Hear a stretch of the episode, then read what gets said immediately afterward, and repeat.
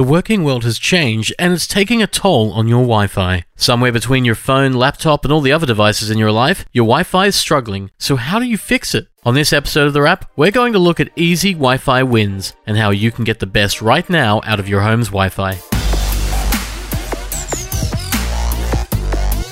Wireless networking has long been one of those set and forget kind of things. You might still be using the router that came with your internet connection and have never really given it a second thought until now. We kind of just expect wireless networking to be good no matter the situation, but we're using more and more devices than ever before because if it relies on the internet, there's a good chance it's wireless. It's not just your computers or your phones, it's everything. If you have smart speakers, it's that. Wireless security cameras or a smart doorbell, it's those too. It's your smart TV, your smart lights, your NAS, your video game systems, and so much. And eventually, your wireless router is just going to struggle. Whether it's an issue with range in your home or performance, your wireless router might not be doing the best it can. And now that so many of us are working from home, it feels worse. But there are things you can do to fix your Wi Fi, and that will almost always start with your router. Certainly, you have to start to diagnose any Wi Fi issues at the router first, because it's generally the first device or connection point into the house. That's D-Link's Graham Reardon, who suggests that testing devices on your router is a good start, plugging in and seeing what speed you get, or using an internet speed test to get a gauge on what sort of connection you should be getting. If the router is telling you to expect high internet speeds, it might be that your router needs upgrading. The older the device, the less likely you can expect it to support lots of devices and higher bandwidth connections. Newer technology support more on both, and that's typical with common Wi Fi woes. If you're an average household, then you probably have at least 17 devices according to most major research firms now, and that's only going to grow looking ahead.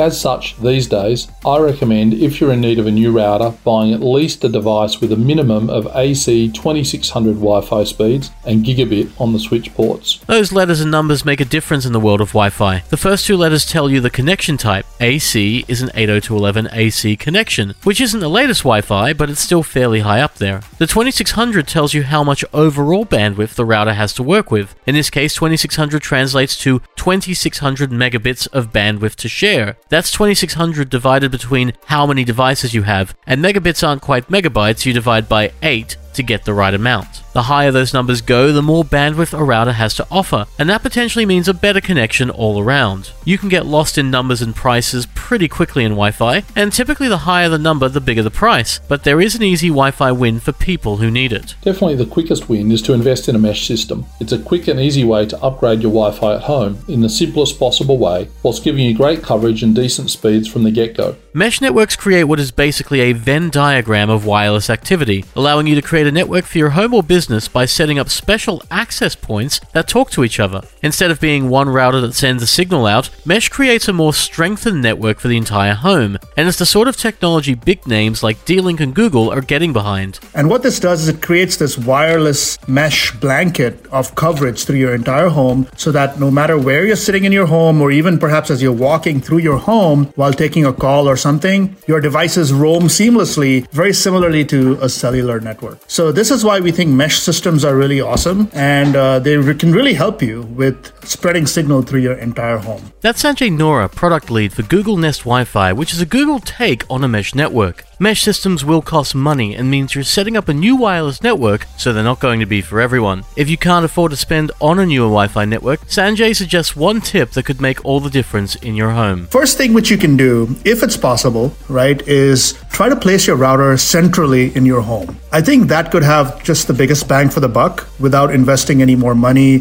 in new equipment.